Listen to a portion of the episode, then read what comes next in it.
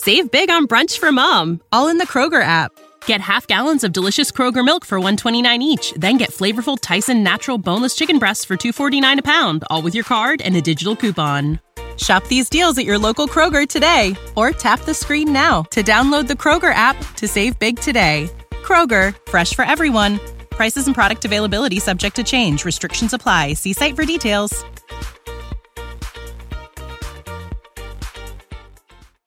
This episode of Writing Excuses has been brought to you by Audible. Visit audiblepodcast.com/excuse for free trial membership. This is Writing Excuses, Season 4, Episode 17, Living with the Artist. 15 minutes long because you're in a hurry. And we're not that smart. I'm Sandra. I'm Don. And I'm Kenny. And I'm Dan. We decided it would be fun to shake things up this week and get the other half of the story, what it is like to live with an artist or an author. Sandra is Howard's wife. Dawn is my wife. Emily and Brandon are both in Atlanta right now for JordanCon, so we have Kenny Pike, husband of Aprilynne Pike, the New York Times bestselling author, to round us out, which ends up, I think, being very good because then we see that this is not a gender-specific thing. It is neither male or female. So let's start, get the bad stuff out of the way. What kind of sacrifices have you guys had to make? What are the onerous trials you have overcome being the spouse of an author? I would say the hardest thing that we encounter, Howard and I, is the fact that as creative people we go through biorhythmic mood swings. There are depressive days, there are happy days, manic days, and it works great when one of us, when we're both manic, those are great days. When one of us is high energy and happy and the other one's depressed, we can kind of balance each other out. The days that are the hardest ones are the ones when we're both feeling really blue and like it's all not going to work and everything is crashing down and we both have to work in the same house with each other. Do you have any great stories you can tell us about Howard and a depressive day or a manic day or something like that? Well, let's see specifically. And this is where I... Apparently she doesn't. All right. You keep thinking. I'm so glad I was here to browbeat from a distance. All right. Let's ask another question then. What about the long process? It takes forever for a lot of people. The day that you and I met, you told me that... I said, what's your major? Oh, English. That's great. What are you going to do with that? You're going to be a fantasy writer. I'm like, oh, great. What are you going to do until that happens? And I'm really glad that you actually got jobs and had steady income for our family because we had 4 kids before Dan was able to quit his job. And by the way, he quit his job like a month after our 4th child was born. And I made him wait that long because... we needed health insurance, and you're not really insurable if you're 8 months pregnant. No one will take you for self-insurance. So he had to wait like 4 extra months after getting a really good deal before he was able to quit his job because you were terrified. Because I was terrified, and I didn't want to spend like $5,000 extra dollars in addition to what we'd already put into our health insurance that was going on. So health insurance is a big thing, getting your own insurance. That's kind of hard, being self-employed. There's a lot of things that are just terrifying when you first face them. We spend a lot of times, I can't count the number of times where I've just gone to bed and cried because I'm scared that it's going to stop working. And that's just hard. That bit's hard. That's why you got to work to make it not ever stop working. Please. Oh yes, and you scramble and work. I think that it's interesting that this perspective, because my perspective was I actually did a little bit of creative writing as an undergrad, and it was something that I was always interested in, but because I had children, I had to do the right thing and try to get a real job, and so I spent 3 years in law school while my wife wrote. And then she hit it big while I was still in law school, and so I felt like, man, that was kind of a waste. I should have just written, right? Or told her to get writing sooner.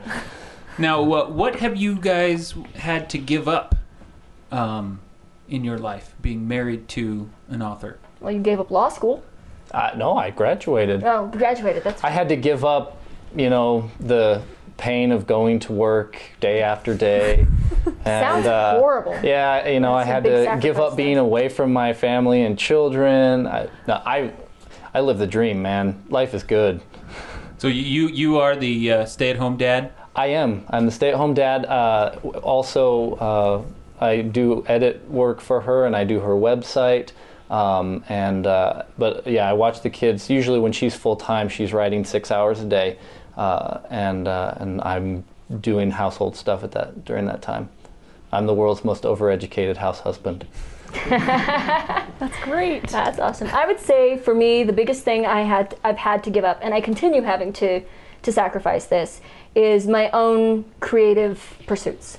You know, I keep a blog, I have books I want to write, I have things I want to do, and they end up being backburnered a lot of the time because of, you know, the needs of the family and the needs of the business. And I do, like Kenny, I do a lot of work with Howard. I'm the back end of the Schlock Mercenary business.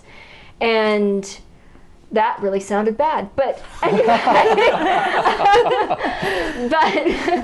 I just realized that if Howard had a mic right now, that totally would have been a straight line. Anyway, which, by the way, yes, the tricks and things he pulls on Brandon and Dan, yes, he does that at home to me too, which is another thing I have to deal with all the time.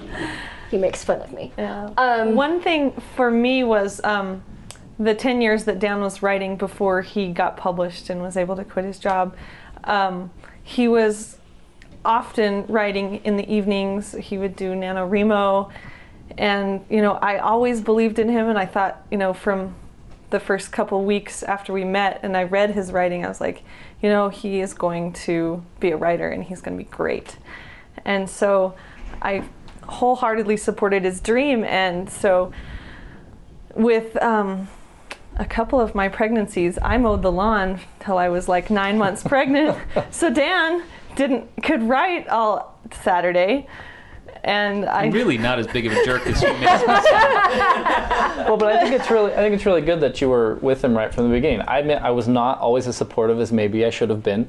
I did get in some trouble from time to time early on when she was writing, and I sort of thought it was something that I thought she was good enough at, and it was something that was you know, was fun for her to do. But she did sort of get after me about at some points. I know there's a lot of different ways different spouses treat the writing differently. I get really into edits. I'm her first editor. I used to say that I was her biggest cheerleader and also her biggest critic. That was before I read what YA book bloggers had to say. So now I just say that I'm her biggest cheerleader and her smartest critic. But very nice. But you know, I at one point early on when she was writing, it was interesting to talk about how well, you may have heard this, seen this online. Pancho Meyer, when Twilight came out, he had never read it. On the other hand, David and Lee Eddings, you know, and I think it was The Redemption of Athalus, he acknowledges her name is on the book, and he says, but really, she's been here all along. So the involvement of spouses really varies from author to author. It really, really does. I know lots of authors where the spouses don't read at all, and I know lots of spouses where they're very, very involved. Hey, writers, are you thinking about learning a new language? I think exploring the world, experiencing other cultures, and being able to communicate with people outside your everyday experience lets you create richer, better stories. A great way to do that is with Rosetta Stone, a trusted expert for over 30 years with millions of users and 25 languages offered. They use an immersive technique which leads to fast language acquisition. It's an intuitive process that helps you really learn to speak, listen, and most of all think in the language you're trying to learn. They also feature true accent speech recognition technology that gives you feedback on your pronunciation. It's like having a voice coach in your home. Learn at home or on the go with a desktop and mobile app that let you download and access lessons even when you're offline. And it's an amazing value. A lifetime membership gives you access to all 25 languages, including Spanish, French, Italian, German, Japanese, and, of course, Korean. Don't put off learning that language. There's no better time than right now to get started. For a very limited time, Writing Excuses listeners can get Rosetta Stone's lifetime membership for 50% off. Visit rosettastone.com/today. That's 50% off unlimited access to 25 language courses for the rest of your life. Redeem your 50% off at rosettastone.com/today.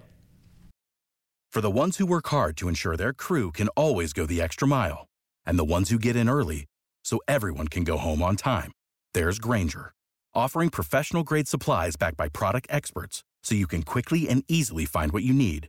Plus, you can count on access to a committed team ready to go the extra mile for you. Call, click Grainger.com, or just stop by.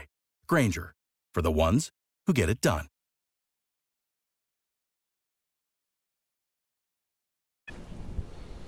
We'd like to take a break for a moment to do a quick ad for this podcast sponsor, Audible. Kenny, we're going to talk about Aprilynne's first book, Wings. That's the first one, right? That's right. Awesome. Wings is available at audiblepodcast.com/excuse.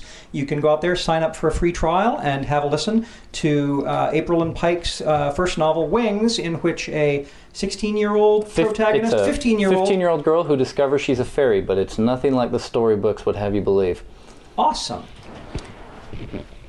And now we're back. Let's take the second half of this podcast and talk about all the wonderfully, perfectly wonderful things about being married to an author. What has it added to your life? How has it improved your life? We work from home. I love it. Oh, yes. I love being at home with my wife. My wife is there all the time. Even if we're both working on something, I'm working on the website, she's writing, whatever, we're both around. Something happens, something needs to be done. We make our own schedule. Working from home is awesome. Yeah. I love that Dan can be home a lot and work from home while I need to take the car in to get fixed while the baby sleeps, so I don't have to haul all the kids down to the place or any place that I need to go. He can be home when I need him to be, and he can be working in the office. So yeah, I agree. The flexibility is wonderful. I love that. I also really, really enjoy the people I have gotten to meet because of what Howard does. He gets invited to conventions. Sometimes I get to go with him, and it's just amazing. All the people I've come to know through this whole creative process and building community and networking with other artists and getting to do cool things like be on a podcast. Yeah. It's awesome. Yeah, it's been really fun because we've been able to travel. We've gone to New York and Montreal, and we just went to Germany in March and got to meet lots of wonderful people and see all kinds of cool things. And then down went to England, and we also, last summer, we drove to LA, and Dan went to the World Horror Convention there, and we got to write off our miles going down there, and then we went to Disneyland when he was done with the convention, and so we made it a fun family trip. Jordo, can you edit that bit out for the IRS? Yeah. No problem. Oh. Well, I think it's good that you guys enjoy the people, but you know, it's funny. I know, I happen to love it. I've always enjoyed being in the writing scene and meeting authors and things is fun for me. But I have met author spouses who don't. I won't name names, but I was over at one author's house, and we'd seen him at many events. We'd never met his wife, and we thought Aprilynne and I thought it would be great to meet his wife, and she says to me, now at this point I was in I was in law school, and I sort of was looking the part, and she sort of looked at me kind of conspiratorially. She says, yeah, but I don't go to these things because, you know what I mean. These authors, they're kind of off. And I just had to laugh because, I loved it. But she apparently avoids all of her husband's events because she thinks authors are scary. Totally are. Yeah. Okay, we like to focus on advice specifically in this podcast. And so for this episode, why don't you guys tell us advice you will give to the spouses of all the aspiring authors and published authors out there in the world who might be listening. What do you want to tell them? I want to tell them, for starters, the three people who are talking here are all in very established phases of an artist's career.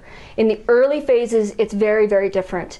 And I would say you have to start by organizing a space for your artist to create in and a time to give to that person. And you have to be able to believe in and allow that space and that time to exist, because all of these big, fun travel rewards, meet cool people stuff is based on years of having a box full of cartooning stuff on your kitchen counter because that's the only space you've got.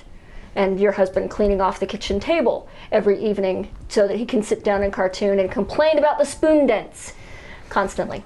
Kitchen table doesn't get cleaned so much anymore now that I've got my own drawing table. Well, and a microphone. I have a microphone. Howard, you're not allowed to use the microphone.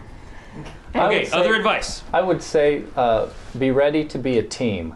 You know, Aprilynne and I work closely on a lot of stuff. I mean, obviously she's writing and she's the creative force and everything, but I've taught myself how to program in Flash, or I've taught myself more about web programming, or I've gone through and carefully read her book doing technical edits and you know, boring kind of stuff. But there are times when we're just being able to work together saves our bacon, because we just have too much to do to be at odds. You have to be willing to become something you didn't expect to be. I didn't expect to be an accountant. I graduated in humanities. And yeah. I'm an accountant. Yeah, me too. I was an English teacher, and I do the accounting and the bookwork and all the office stuff and shipping, and I like it, actually. Yeah, exactly. I didn't expect to ever like that stuff, but it's been rewarding. I never expected to do book layout or design, and I do that constantly. So I've had, in the process of supporting my artist, I've had to become things I never expected to be. Great. Wonderful. So let's close by asking, maybe this is a repeat, but we've talked about all the stuff you have to go through, all of the trials.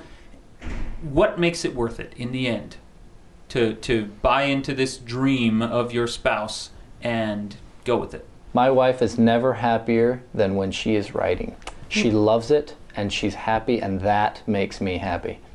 Me, same here. Like, when Dan first quit his job and he was working, just writing every day, he came home and he's like, I feel so bad that I get to play all day long and write. I'm like, no, that's great. I love it when you're happy and writing, and it's wonderful he doesn't get ulcers or anything. I mean, the stress isn't like his other jobs, and I mean, it's wonderful. And he loves it, and he's living his dream, and that makes me happy, and that's what I've always wanted. I'm gonna agree on the happy Howard thing, but I think I like that he's happy, and I like being happy, and I like being part of that. Another thing that I really like, though, is when we get an email, or somebody comes up to us at a convention, and says that what we did, that all the work that we've put together for Schlock Mercenary or Writing Excuses or whatever, made a difference in their lives. And I love that. The fact that we work hard and we get to do something we love, and it's actually beneficial to other people. All right. Well, I think that wraps it up for this week. We're going to close with a writing prompt, which Howard is going to give to us. Can I use Blue Italian Monkeys? Yes. Okay. Your writing prompt comes to you from the AP Stylebook, the fake AP Stylebook. Something involving a blue Italian rocket-propelled, monkey-piloted dirt bike. You're out of excuses. Now go write. Save big on brunch for Mom, all in the Kroger app. Get half gallons of delicious Kroger milk for $1.29 each. Then get flavorful Tyson Natural Boneless Chicken Breasts for $2.49 a pound, all with your card and a digital coupon. Shop these deals at your local Kroger today, or tap the screen now to download the Kroger app to save big today. Kroger, fresh for everyone. Prices and product availability subject to change. Restrictions apply. See site for details.